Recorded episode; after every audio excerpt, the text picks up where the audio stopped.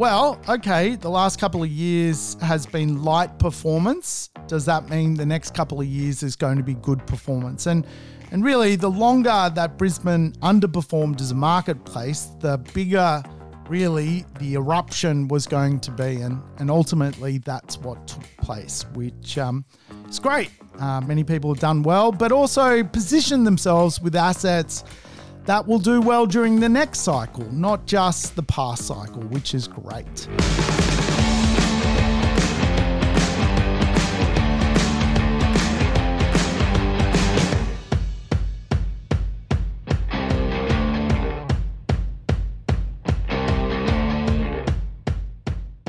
Welcome to the Urban Property Investor. I'm your host, Sam Saggers, here to help you crack the code of real estate wealth.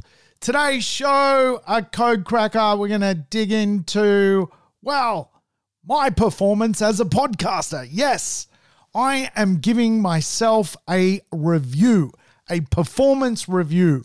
We're actually going to dig into predictions that I've talked about over the last 150 podcasts, what I've done well, where I've failed you as a podcaster on real estate we're going to have a performance review. It's time. Should I continue to podcast? Am I a worthy podcaster? These are deep questions.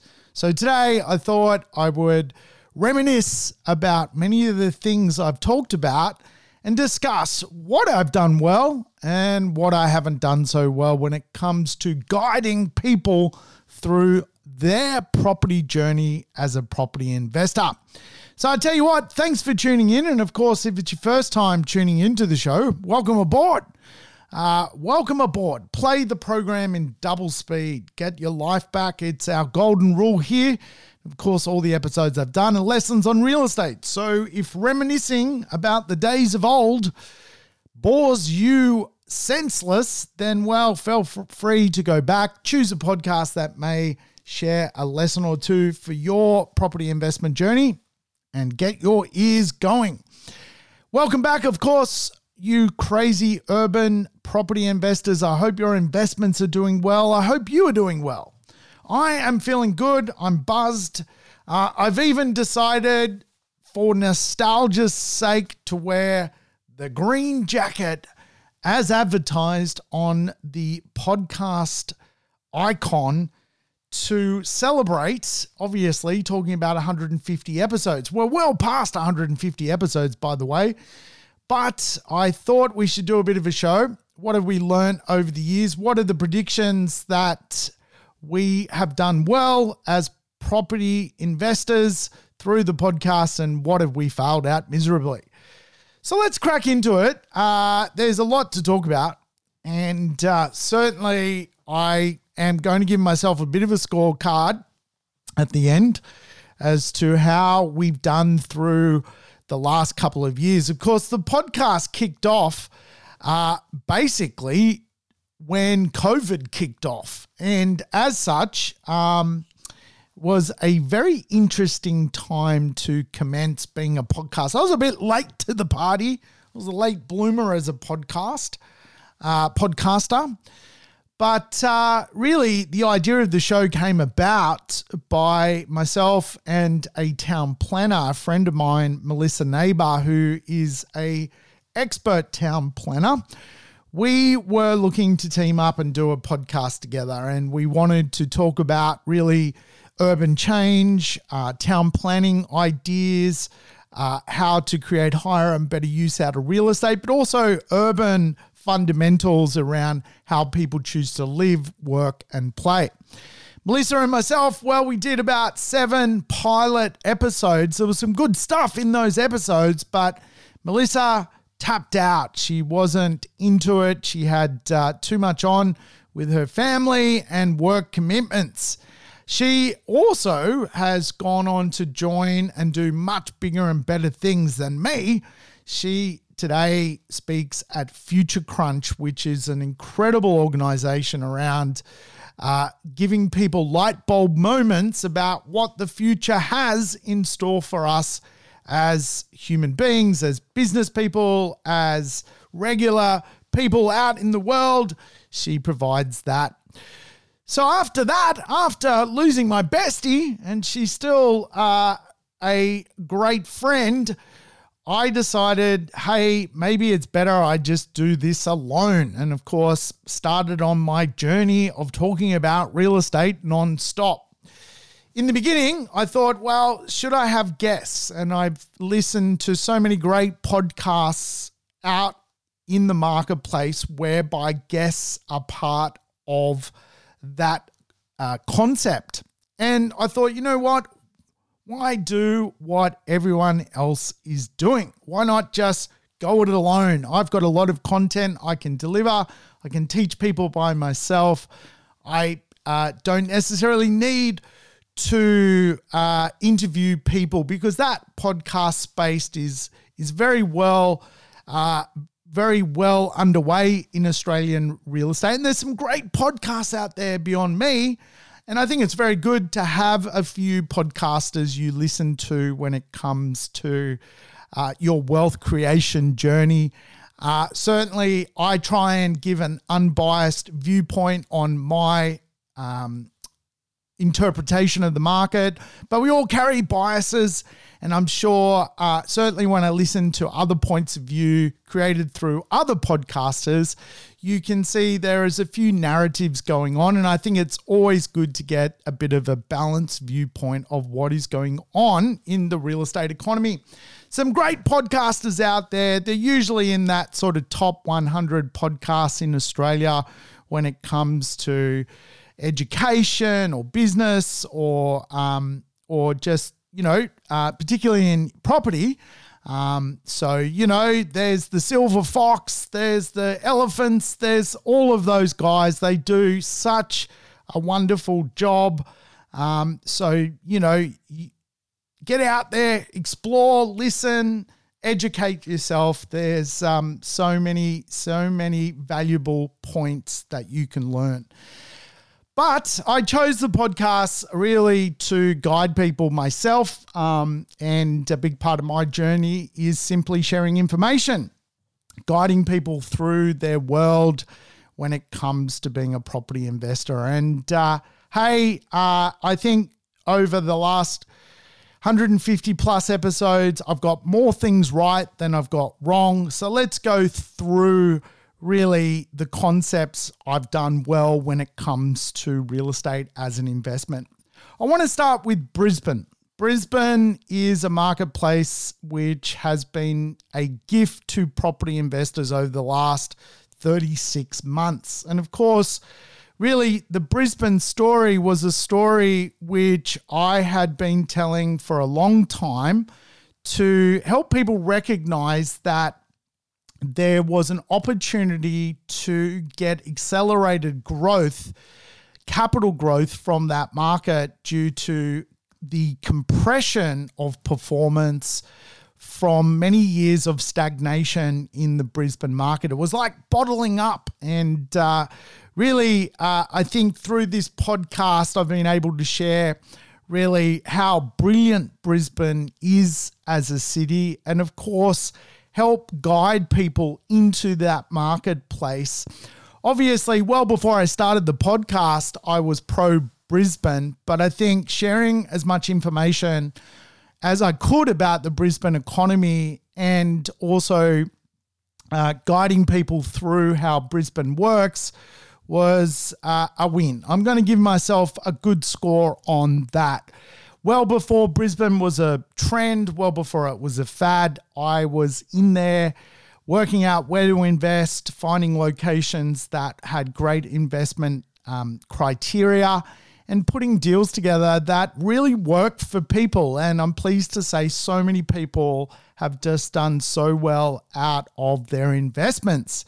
At first, a lot of people felt very negative, in fact, about investments in Brisbane because when they bought, it was very stagnant. But a uh, couple of years gone by, things started to really boom. And really, during that COVID period, everyone became a winner.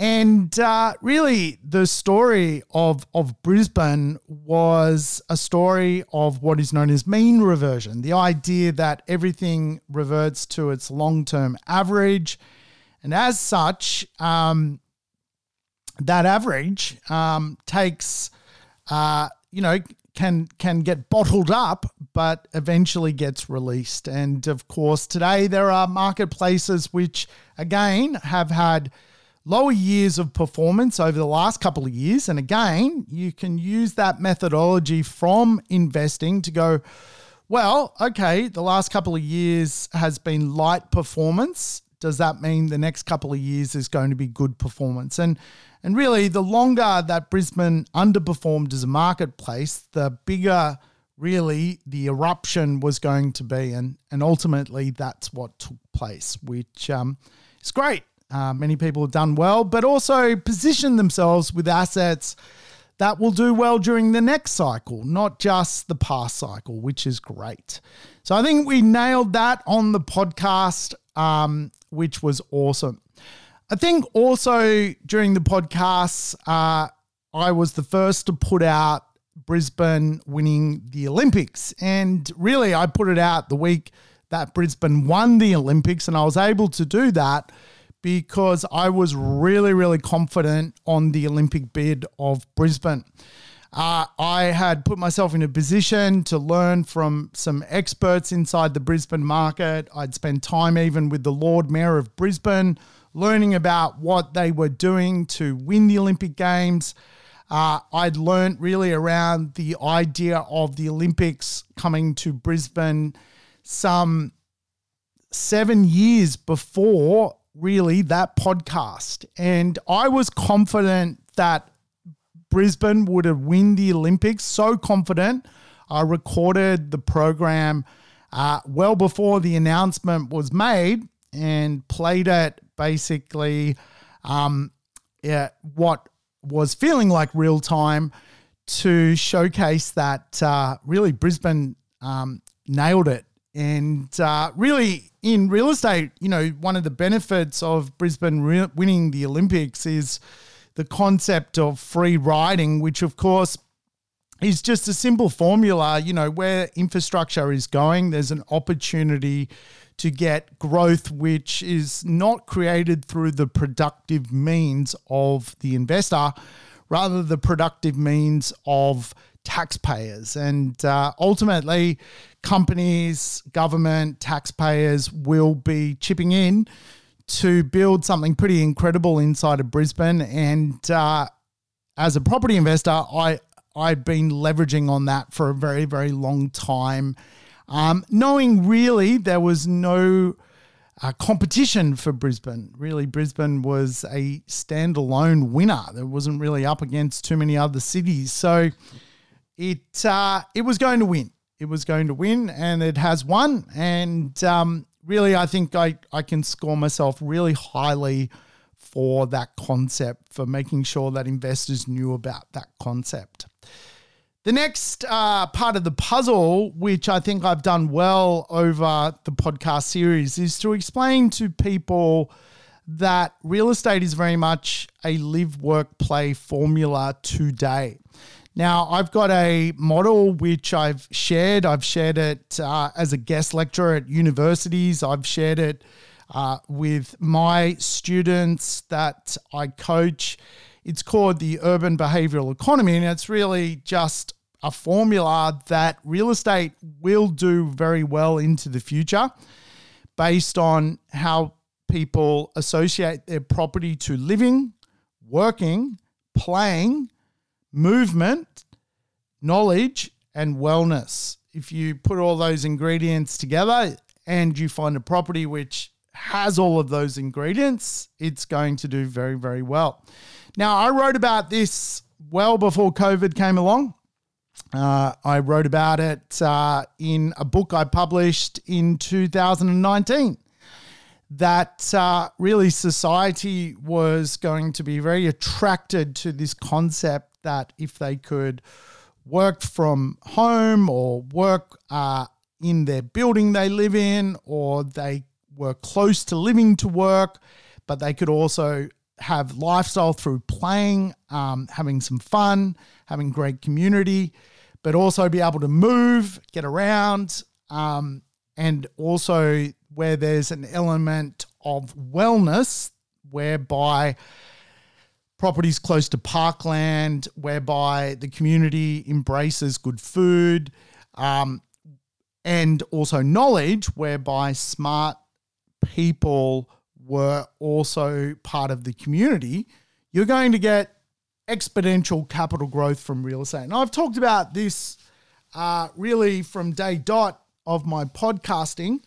I think I've nailed it. I think I've nailed what that is because if you look at the capital growth, um, you know, results of really live, work, play, lifestyle marketplaces, they've become just exponential when it comes to the results. And of course, you know, one marketplace to recognize that really was live, work, play, full of wellness, full of knowledge, uh, less so movement. Byron Bay, over the last three years of my podcast, has has you know basically doubled in value. And again, micro suburbs, which really offer the Byron Bay effect, if you like, have gone on to perform very well. So it's a big part of my journey is I love looking for that concept. I add mobility to it or movement in cities because obviously you want to get around, you need transport. There's more density than, say, Byron Bay. But I use Byron Bay as an example to showcase through podcasting. I've been able to get that really, really, um, uh, you know, I, I get a high score for that.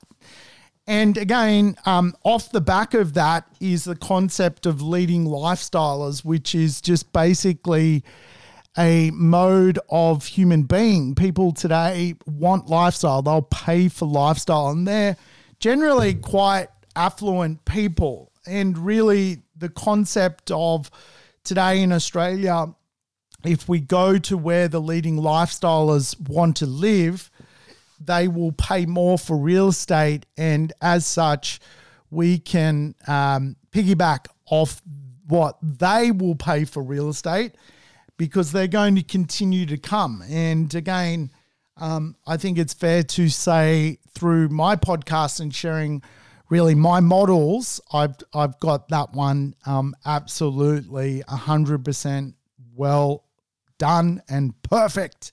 Great score. I'm giving myself a good review on that one. I think also uh, when it comes to what I've spoken about and forecast through my podcast over the years is that we are into economic boats now.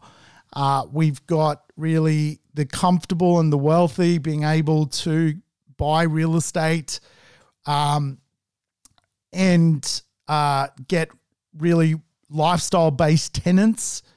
Um, and I've also really um, expressed that there are people struggling to make ends meet. And, you know, ever since I've been podcasting, I've been talking about the have and have not society, which Australia is. Australia does not have a middle class. It has the wealthy, the comfortable, and the rest. That's basically how it works. And really, 40% of society today is wealthy and comfortable, and 60% of society is, um, yeah, less so comfortable.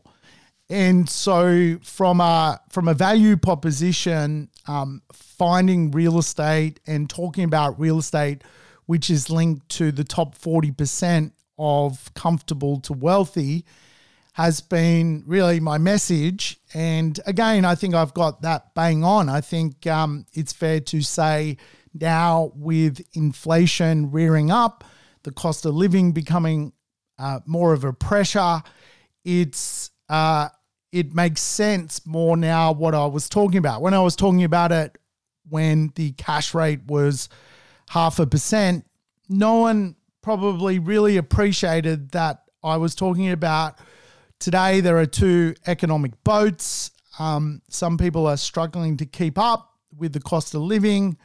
Um, their wages just don't outflank inflation. And then you've got 40% of society, which really their assets, their money situation is just improving because of inflation rather than going backwards. The split is very much underway.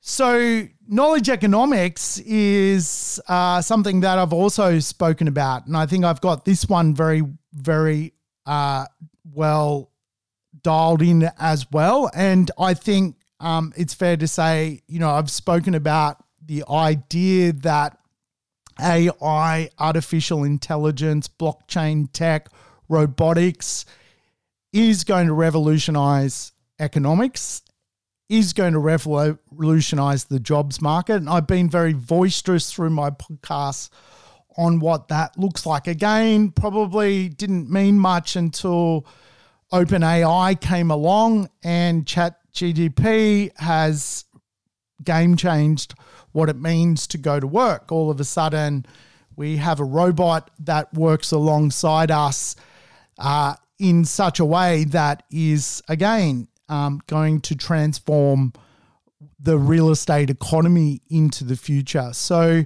very much, um, I think I've nailed what that looks like and sharing that with people. Um, you know, over the podcasts I've done has been obviously something which I think um, is is very accurate. What else uh, I think I've got accurate is really, as I alluded to, two types of tenants. We've got the tenants which are half a week away from being broke, and we've got lifestyle tenants. And and it's fair to say, again, you can see the maths in rent increases. Um, lifestyle tenants rents are going up, you know, two, three, four hundred dollars a week um, during this current supply shortage. And uh, battler tenants, of course, are getting rent increases, but much softer levels of dollar increase with $20, $30 um, put onto that real estate as an increase. And again, um, I've just been very boisterous about this that uh, there's a lot of gopniks in society and uh, there's a lot of properties which, um, you know, they're just not a, an attraction tool to the young, uh, the ambitious, the wealthy family. Um, they're just not an attraction tool. They're in the wrong suburbs to begin with. And the broke end of town is going to struggle. Um, and asking the broke end of town to pay more is a difficult thing to do. Asking the more affluent end of town, who are in a completely economic, different economic boat, is a, a much better value proposition. And again, a lot of my clients have gone from really um, a, a cash flow point where they're now positive cash flow from their lifestyle assets off the back of really this latest surge in inflation, which has been great. So, definitely got that right. Uh, definitely was able to share that. You go back to, I don't know, podcast three, and I was probably talking about that one um, because it was so obvious as to how it was going to unfold. Probably what else um, I've done quite well and have openly shared from day dot and certainly, um, you know, wanted to voice the concern was around green economics, the green economy. Um, it's fair to say that a lot of properties today are devalued off the back of climate change. Uh, you can go to Lismore and just see that um, amazingly, government is having to buy back a large proportion of that town because it can't exist basically anymore during a climate transformation. And uh, it, it's it, it's pretty incredible that really that is unfolding. That today there are real estate places which are basically victims of climate change. You can't insure the properties. You can't, uh, you know, live in the properties normally um, over a five year period without some sort of devastating effect coming in to affect uh, the real estate. And of course, La Nina and El Nino are a big, big uh, challenge for Australia. Um, all of that uh, weather system if you like, creates floods and droughts and bushfires. And of course, um, as we go through this climate change, that just becomes more and more, more and more challenging.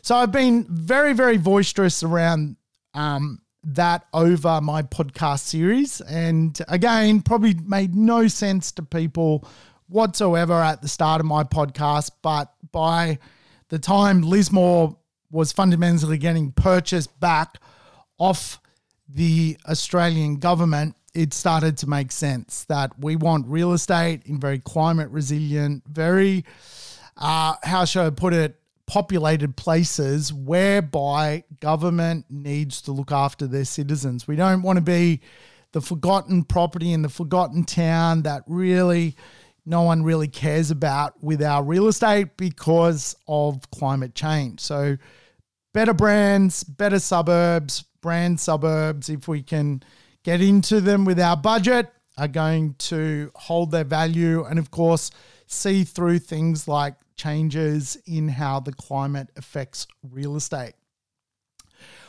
I've also been very accurate around boomer economics. Now, of course, baby boomers are getting much older, some are reaching maximum life maturity. And really, the next wave of real estate is going to be driven off the back of really the inheritance transfer or the uh, trillion dollar transfer from the much older to the much younger. It's already really commenced. Uh, grandparents are helping grandchildren, older parents are helping uh, younger people really keep up with the cost of living. And of course, most people who can share their wealth at an older age are sharing it again with generally people in that top uh, level of economics where they're already quite comfortable. And so again, like um, it's it's probably fair to say that the idea of understanding real estate from a structural change point of view is something that I've been able to share with people, and really that uh, conversation that real estate booms are actually structural change is again something that I think I score very highly on on how I um, have communicated that and uh, really communicated that through COVID. That COVID was a structural change and it's going to lead to price increases.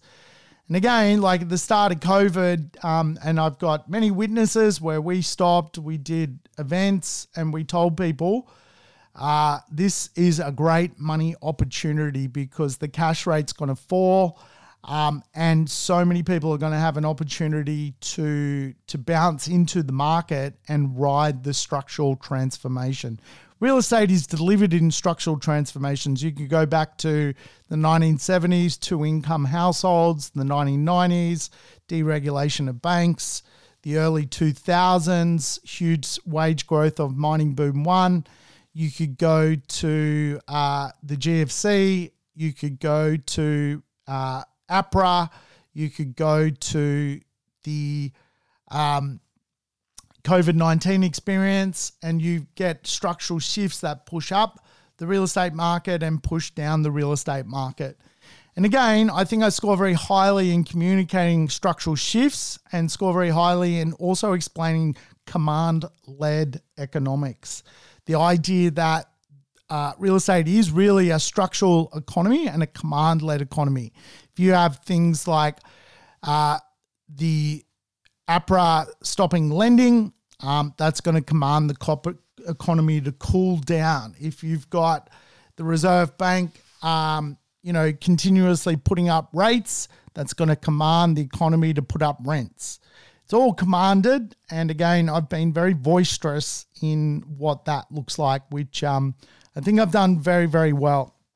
I think I've also, uh, you know, helped people understand the millennial economy, that uh, millennials are at a family formation stage and, of course, are looking for new housing. And, of course, a lot of that new housing is found in uh, land corridors I've been open about to say population growth corridors are population growth, not property growth corridors.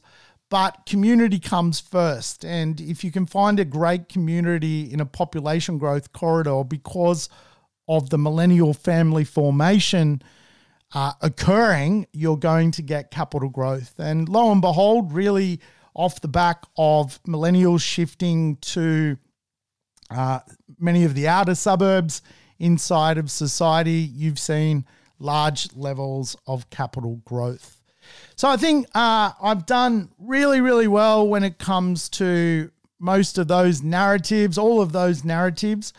Probably uh, what I have been surprised about and not probably got right um, is a few things. So the first one I think was just how much people will work from home. Um, I certainly see today the trend is reversing, that people are looking to, in fact, join companies which are a little bit more, um, you know, in the office, um, a little bit even more boutique. Um, I see today that people are actually also, you know, craving, um, I guess, company and social interaction with people. Um, but certainly, I probably had no idea that spatial transformation would influence the real estate market off the back of people working from home like it has.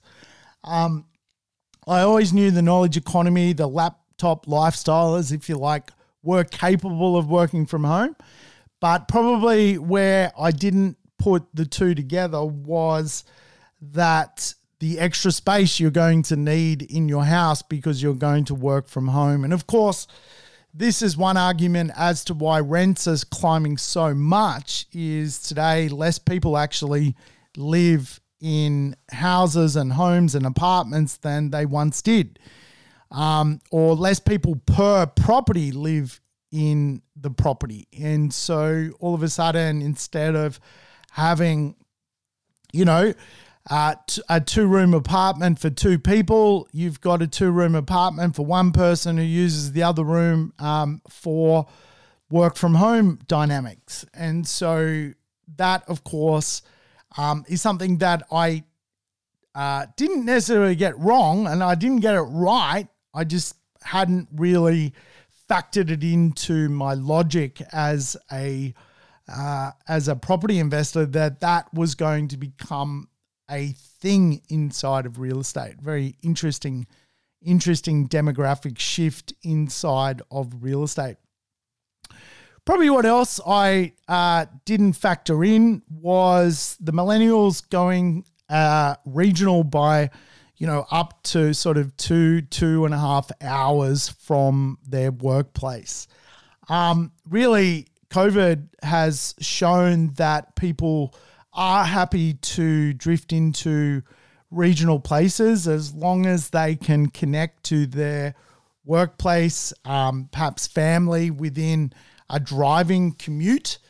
Um, and when you think about the great cities that feed into our big cities, they have been the beneficiary of really that change in how millennials are prepared to live. Um, certainly, I've always been an advocate of feeder cities to uh, capital cities through my five cities plan. Um, by way of example, you know, I've heavily invested in Newcastle, which feeds into Sydney. The two economies are interlinked. Um, you know, other feeder cities, the Sunshine Coast to Brisbane, Gold Coast to Brisbane, Geelong to Melbourne, Ballarat to Melbourne. Great examples of feeder cities. Probably uh, I was not wrong about not investing in feeder cities. Um, I've always advocated to invest in feeder cities as part of the five cities, five properties plan, which, if you're not familiar with that plan, is just the concept that if you want to replace your income from real estate, you're going to need several properties to do that by virtue of uh, the mathematics that real estate can create. And of course, you're probably going to need to do that in different locations due to concepts such as land tax. So, uh, and of course, if you can't afford a world city, uh, a new world city, or a or a million person plus city, then you've got to go to feeder cities, to the regional marketplaces. So I've always been an advocate that you should do that, um, and certainly um, when COVID hit and people went regional, my advice was to go to southeast Queensland, still because it was um, as good a regional marketplace connected to a city as you're going to get. I was very right in the results of what that uh, what occurred. Uh, Brisbane Gold Coast did so well, and that's where I was really advocating for people to buy if they had not jumped into those markets. Probably when I think of regional as well, and I've I've talked about this in the past on podcasts. Like sometimes I struggle with the concept that Geelong is regional. Like it's 75 k's from Melbourne. Um, the two places are interlinked. Um, it's it's a big place. Uh, I struggle with the fact that the Gold Coast is considered regional. It's got an international airport. Um, and uh, certainly regional capital growth rates have done really, really, really well. Um, and no doubt the weighted average from regional capital growth rates comes from the weight of feeder cities such as Geelong, Gold Coast, Newcastle, um, where I probably was, um, you know, um, not wrong. I still think I'm right, but I was very cautious to go, well, jump on the fad and go and buy in small regional communities just because I know the migration patterns to small regional communities, townships of 10, 20, 30, 40,000 people. The tap can get turned on very quickly because generally that type of regional investment um, is a bit of a fad. It lacks really uh, what we refer to as pie economics, population, infrastructure, and jobs. And when uh, you analyze your retirement, do you really want your piece of real estate linked to a small community uh, and linked to how you end up in your retirement days? We know by way of example that OpenAI may shred thousands of jobs. We know by way of example that 65% of kids today in school are not going to have the jobs that exist today. They're going to have completely different jobs connected to robotics, energy, um, uh, AI, open AI, um, and blockchain tech. So um, I'm a big believer in sticking to the cities or big feeder cities as opposed to going regional to the point where it's considered very small in Australia. If it's not really part of the top 10 places in Australia, top 10, 12 cities, I don't really want to know about it. I guess from a capital growth point of view, though, there has been some great performance in those smaller communities. And it's fair to say um, I wasn't on board with that. And uh, I still think, though, over the measured over the long term, that owning a property where people go to die is not a smart thing to do. And uh, as such, I feel I'm right by saying you should still stick to the major places when it comes to investing. Um, and if your budget allows you, just hunker down in those areas and wake up in 20 years with a smile on your face so your properties um, go on to perform very, very well.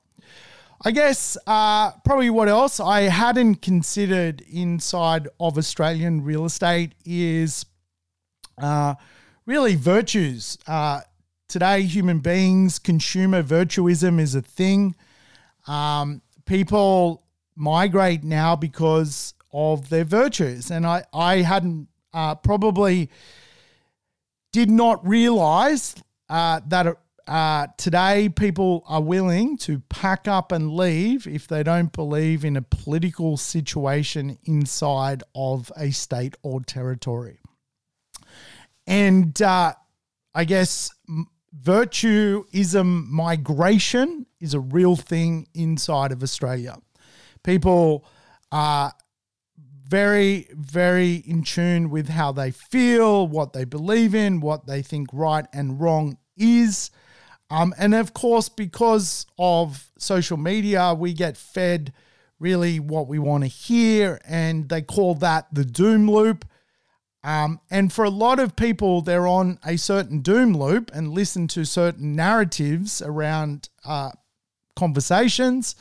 Hence why I'm like, there's some great podcasts, you know, like, thank you for listening to me. I hope you're, you know, enjoying what I deliver. Um, but, you know, like, you've got to explore as well. And so, interesting interstate migration off the back of a dissatisfaction with politics is real. And I, I, it's not that I feel like I got it wrong. I, I, I probably had no comprehension that it was a people felt that um, alienated that they had to leave. I know people who have left Australia because they're not happy with the politics and they've gone to back to, for example, the United Kingdom. I know people that have left uh, Melbourne during the Dan Andrews lockdowns to basically, um, you know, move to completely different states and will never go back because of the way things were run there. I know people who absolutely hate the uh, leadership in the Queensland government and have left the state due to disagreements with the government. So it's so interesting that um, consumer virtuism is is now rife. Um, companies you now deal with need to be um, aligned with who you are.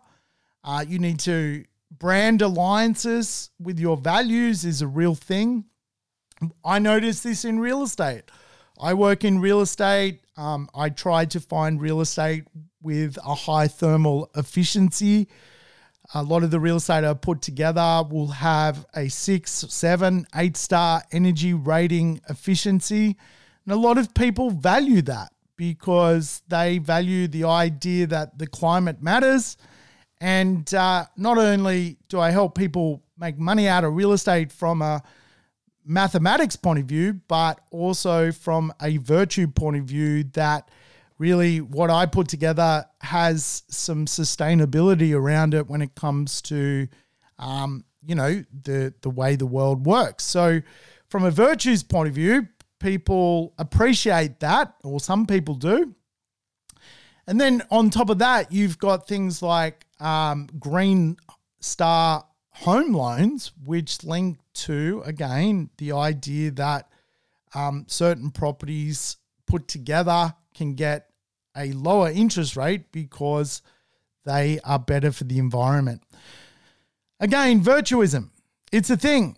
Uh, the companies we choose, the people we hang out with, the podcasters we listen to, the information we take off social media, it's all about our values. And again, uh, value based migration is a real thing, um, which um, is an interesting formula, which I certainly don't feel I uh, explained during the last uh, 150 podcasts, but certainly I'm on top of it now that that is a real thing happening at a global level. A lot of people, for example, leaving California in the United States of America to go and live in other states because they do not like the politics.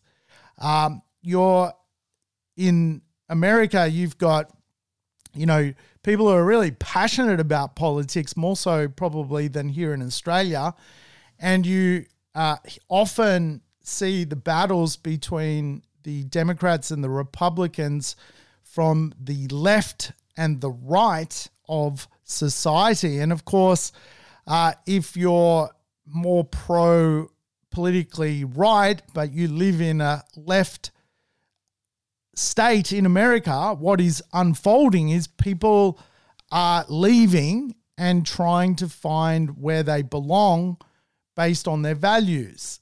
Uh, people are leaving right uh, wing states and going to left wing states. People are leaving left wing states and going to right wing states.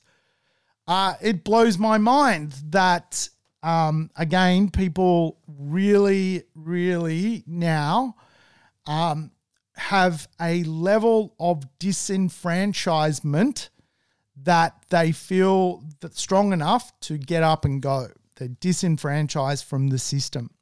And I think we'll start to see more of this stuff where people uh, who feel potentially that they're um, not winning from where they live, they'll get up and go. And um, a lot of it has to do with, again, um, people's virtues and people's political ideology, political migration.